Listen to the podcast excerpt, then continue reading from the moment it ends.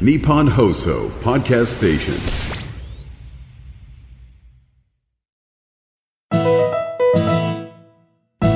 菊地由美のワンダフルトゥモロ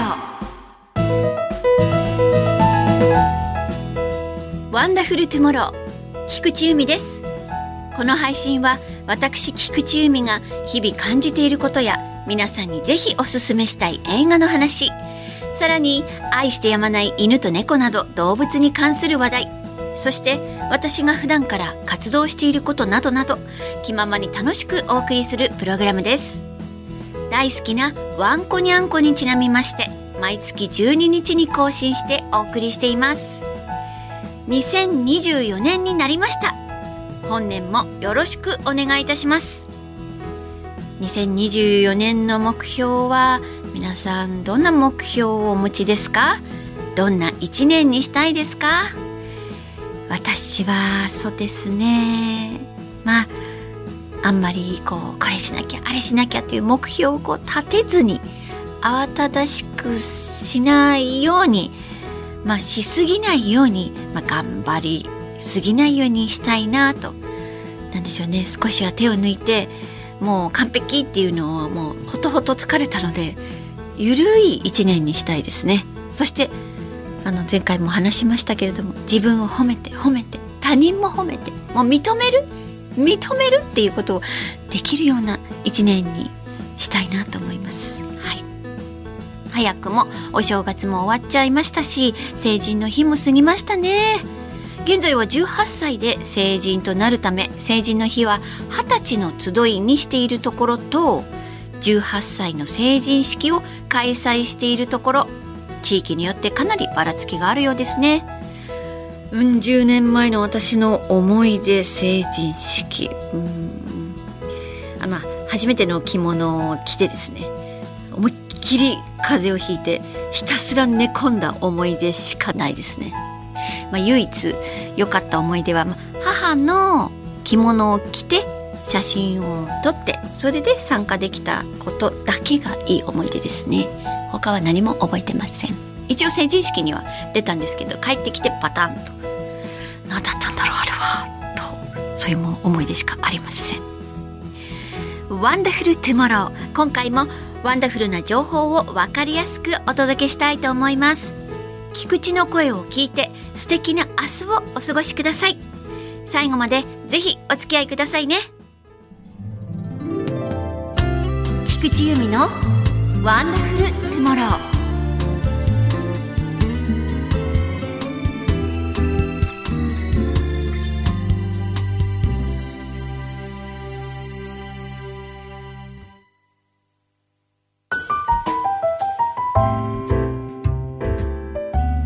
菊池由美のシネマワンダフル。私が独自の観点から名作に光を当てストーリーや見どころについてご紹介するコーナーです。今年もいろんな意味で怖くなる映画をご紹介したいと思っていますが以前もご紹介した「某は恐れている」こちらは2月16日公開の PR のために昨年末アリ・アスター監督が来日されてましたね。かなりの親日家で東京だけでなく京都や富士山香川の直島にも足を運ばれたそうですさらに、えー前回来日した際に歌舞伎を鑑賞して感銘を受け当時執筆中だった「某は恐れている」の脚本を書き換えたシーンがあるとのことなんですね。見ればわかるそうなので公開が待ち遠しいですが私はちょっとこう予告編を出るたんびにですね見て楽しみにしてるんですけども、まあ、予告編を見る限り本当に意味不明です。だけどわけわからんってのが大好きって人には、まあ、最高の匂いがする。そんな気がしますね。そしてまああの美しい映像美なのでなんかこう期待値が上がっております。ちなみにこの映画長尺の179分およそ3時間の恐怖に耐えられる？というねまああの完全に怖い系のホラー系ホラーコメディなのかな？だと思いますので本当これはねぜひぜひこのシネマワンダフルでも紹介できたらいいなと思ってますけれどもね公開が待ち遠しいです。さあ今回はこの「某は恐れている」も制作している今注目の映画スタジオ A24 の作品です、えー、日本では昨年ですね。2023年の7月に公開されたばかりです。今日ご紹介するのはこちら。パール。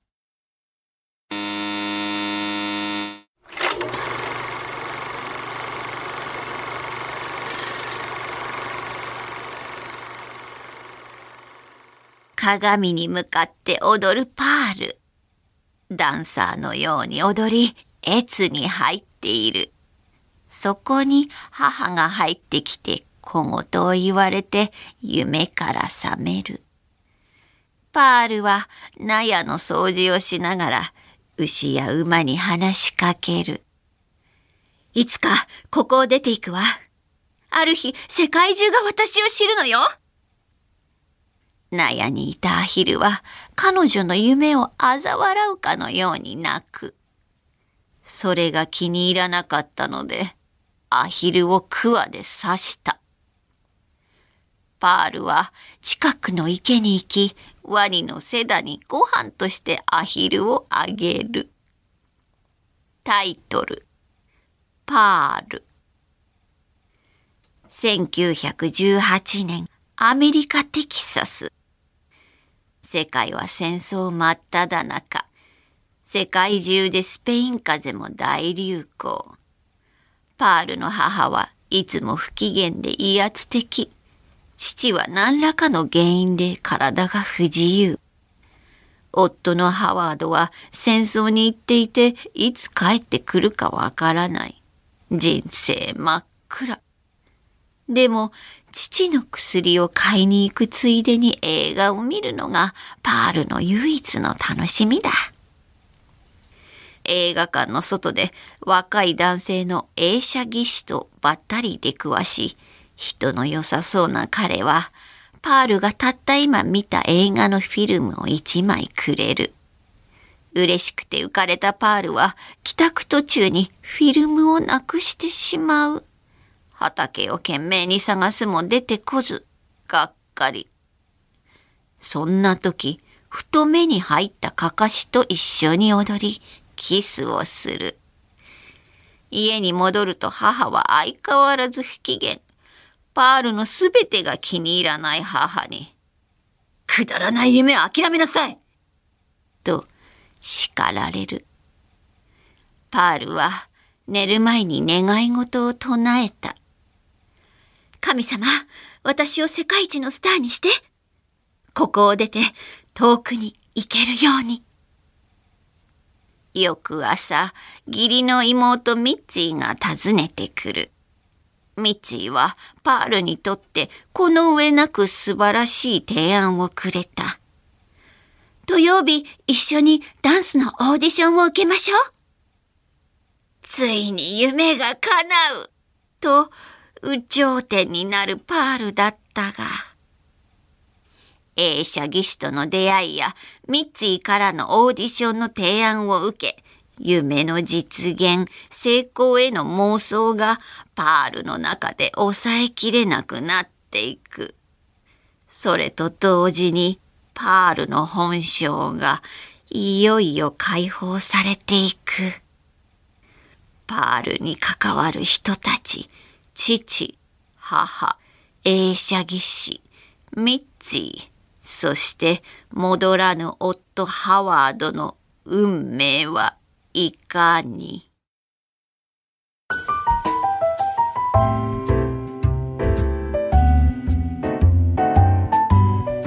では私菊地由美がおすすめするワンダフルポイント昨年「エブリシング・エブリウェア・オール・アット・ワンス」でアカデミー賞7部門を受賞した映画スタジオ A24 制作こちら3部作で1作目は2022年公開の X パールはその前日譚であり完結編として全米では今年公開予定の「マキシーン」と合わせ A24 初の3部作としても注目されています。脚本監督はタイ・ウエスト監督が担当。厳格な母への絶対服従と病気の父の世話をやらざるを得ないヤングケアラー少女のたった一つの楽しみがダンサーを夢見ることだったのに打ち砕かれて精神崩壊していく様。残酷なシリアルキラーである彼女の無垢な美しさを垣間見せられるのはタイ・ウエスト監督の手腕ですね。マーティン・スコセッシ監督もタイ・ウエスト監督の映画には最近では珍しく映画への純粋で混じりっ気のない愛に満ちたエネルギーがあると絶賛しています続編も私も超楽しみです X で主人公のマキシーンと最高齢のシリアルキラーパールの2役を演じたミア・ゴスがパールでは若かりし頃のパールを演じ脚本とエグゼクティブプロデューサーとしても参加しています。このね彼女が演じるこう純真無垢なシリアルキラー。これはね彼女にしかできない気がしますね。彼女から溢れ出るパワーなくしてこの3部作は成立しません。個人的には X よりパールの方が私は面白かったかなと思います。まだご覧になってない方はパールを見てから X そして完結編マキシーンと時系列で見るのもおすすめです。シネマワンダフル今日はパールをご紹介しました。次回もお楽しみに菊地由美のワンダフルトゥモロー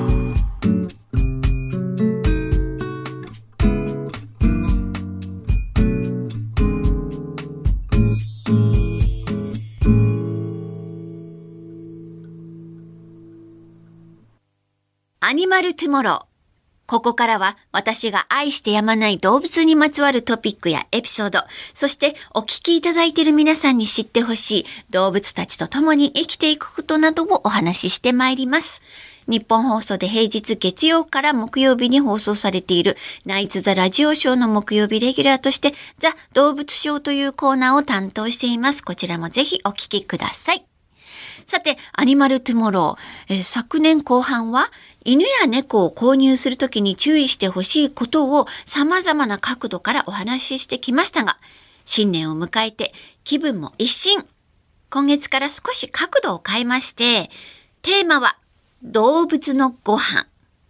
ペットの食生活のお話をしていきましょう。まず、犬のご飯、ドッグフードと猫のご飯、キャットフードにはどんな違いがあるのか、しっかり言える人両方飼っている方ならお分かりかと思いますが、どちらかしか飼ったことがなかったり、飼ってない方は意外と明確に違いを答えられる方は少ないのではないでしょうか。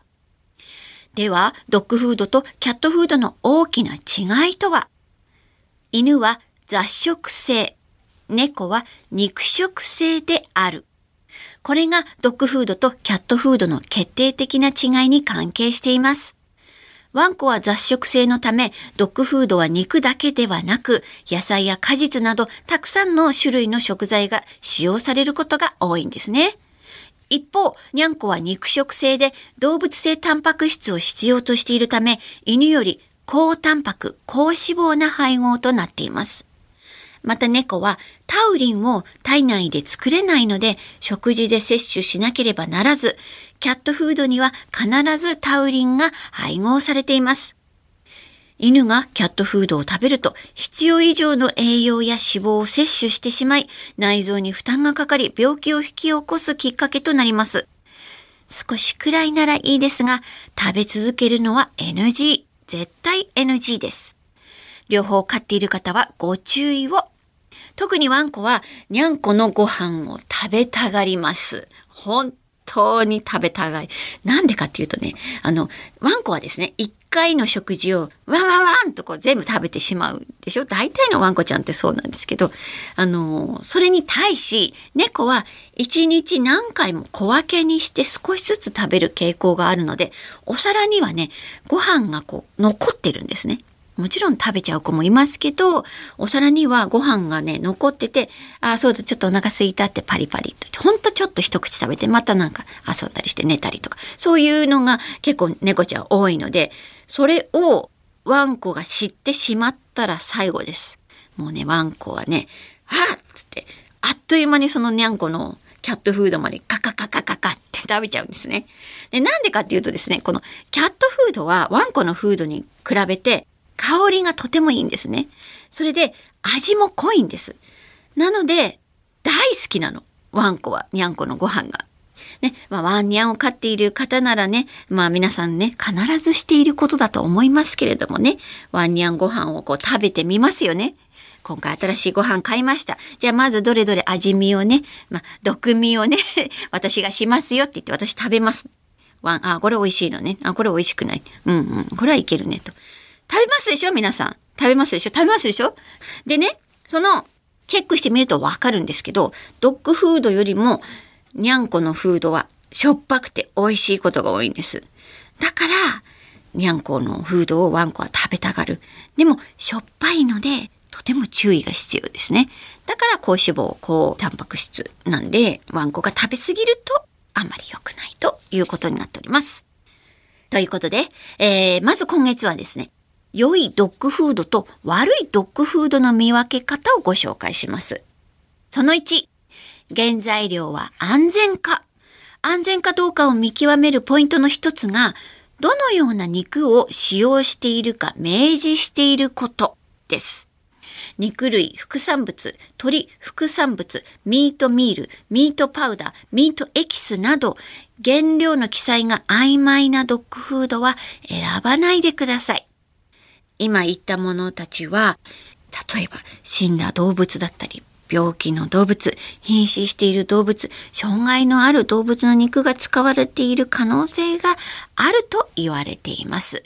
信頼できるドッグフードは肉類とは記載せず、ビーフ、チキンであり、えー、副産物ではなく、心臓、肝臓と、えー、記載されていることが多いです。そこをチェックしてください。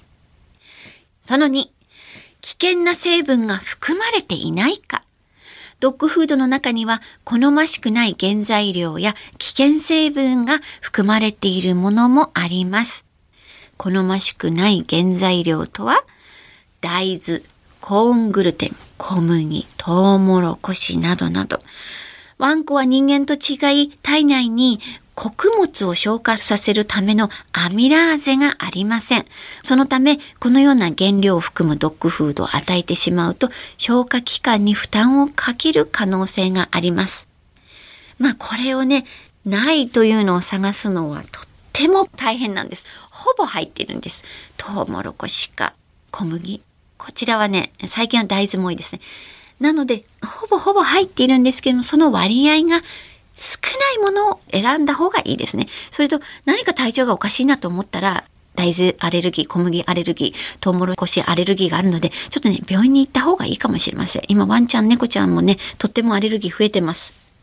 そして、危険な成分例なんですけれども、プロプレングリコール、BHA、BHT、エトキシンなどなど、えっ、ー、と、これはですね、まあ、いわゆる保存料とか酸化防止のために使われている成分なんですね。で、これらの成分には発がん性や、えー、毒性が確認されているものもあります。これはですね、10年くらい前に結構問題になって、えーってなってですね、皆さんがね、こう、不買運動なんかしちゃったりして結構大変だったんですよ。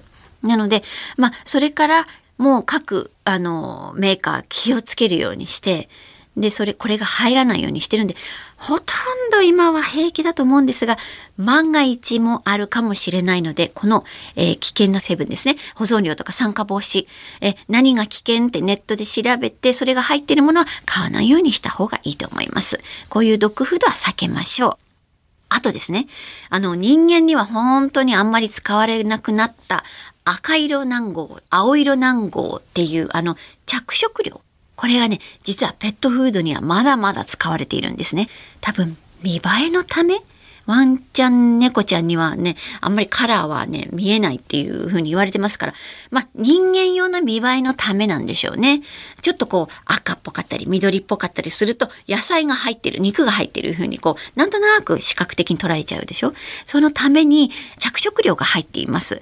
これはあのやっぱりあんなちっちゃい体ですから、溜まると良くないので、ほんのちょっとそのおやつ程度だったら、まだいいですけれども、これが毎日、あの、あげているご飯に入っていないか、え要チェックしてください。その3、参加していないか、賞味期限は切れていないか。ドッグフードには脂肪分が入っていて脂肪分は空気に触れると酸化します。酸化するということはドッグフードの質が悪くなることを意味します。酸化したドッグフードはワンコの健康に害を及ぼす可能性があることからドッグフードの酸化を定期的にチェックしているお店で購入することが理想的です。また、袋に記載されている賞味期限は未開封時のもの。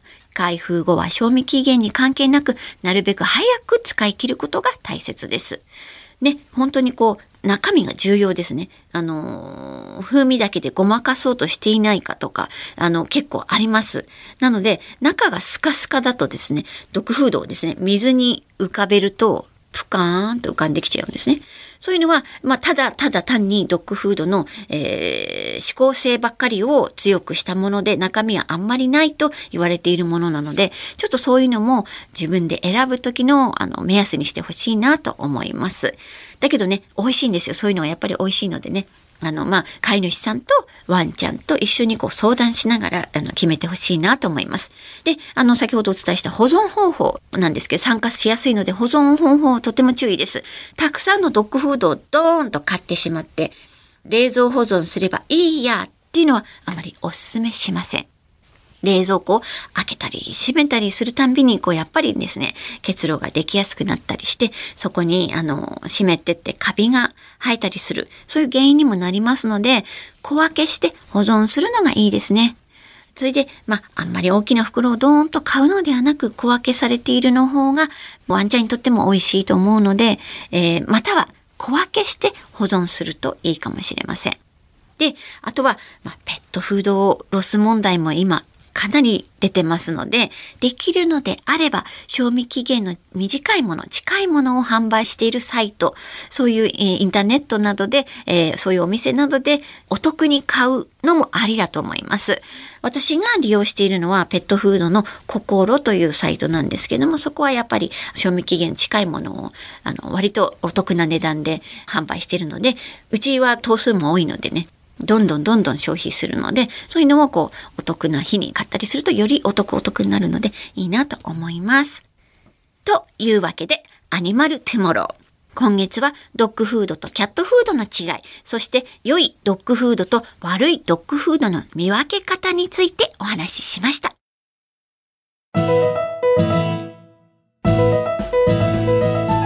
菊地由美がお送りしています。ワンダフルトゥモローそろそろお別れのお時間です。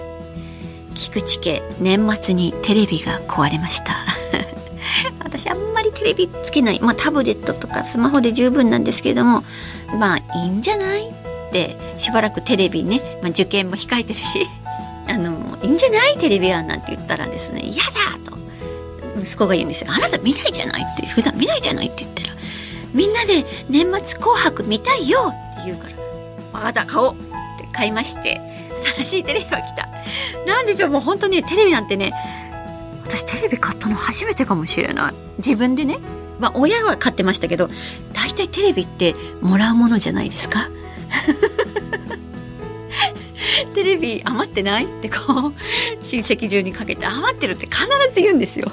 それでしのいできたんです。だからテレビ聞くチケ私は人生で初めて買ったんですよ。まあでも私が買うってなるとあれでもないこうでもないって言ってもう厳しいチェックを言って結局買わないになるから夫に一人で買いに行ってもらってですね 夫が買ってきてくれたんです。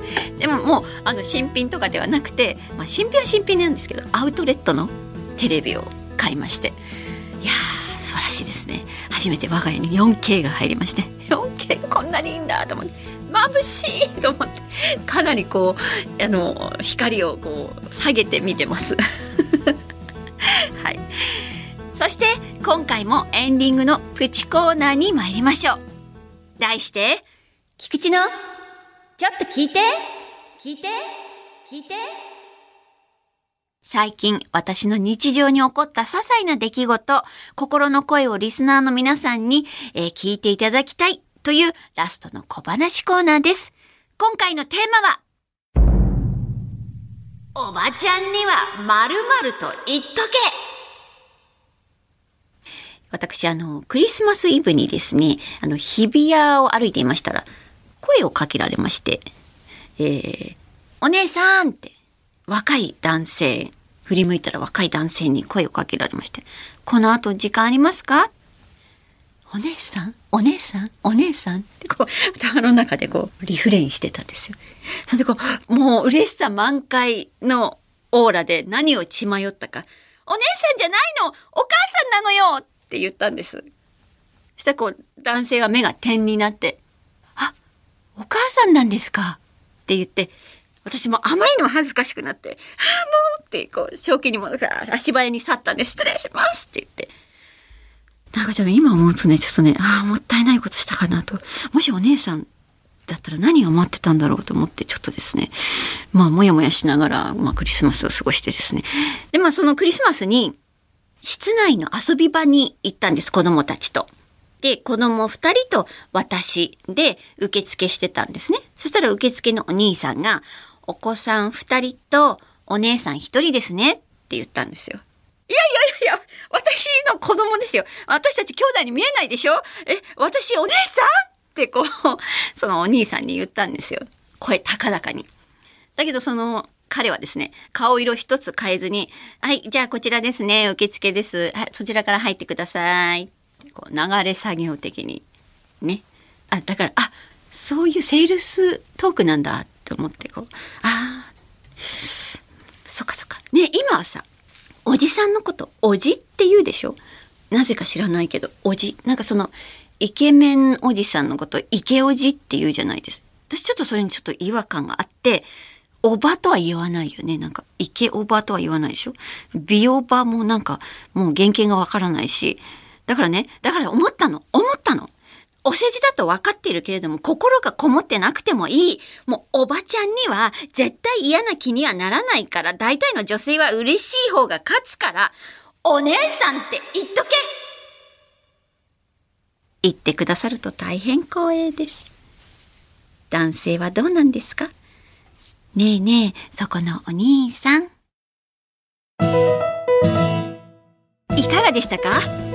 次回もまた菊池の日常に起こった何にも中身のない話をお届けしますので私のここだけで話せる心の声を皆さんぜひちょっと聞いてやってください。さて次回の配信ですが大好きなワンコニャンコにちなみまして毎月12日に更新してお送りしています。次回はフリーペッツフリペのイベントについてのお知らせもできるかも。次回は2月12日月曜のお昼にお会いしましょう。ここまでのお相手は菊地由美でした。では皆さんご一緒に。 Wonderful Tomorrow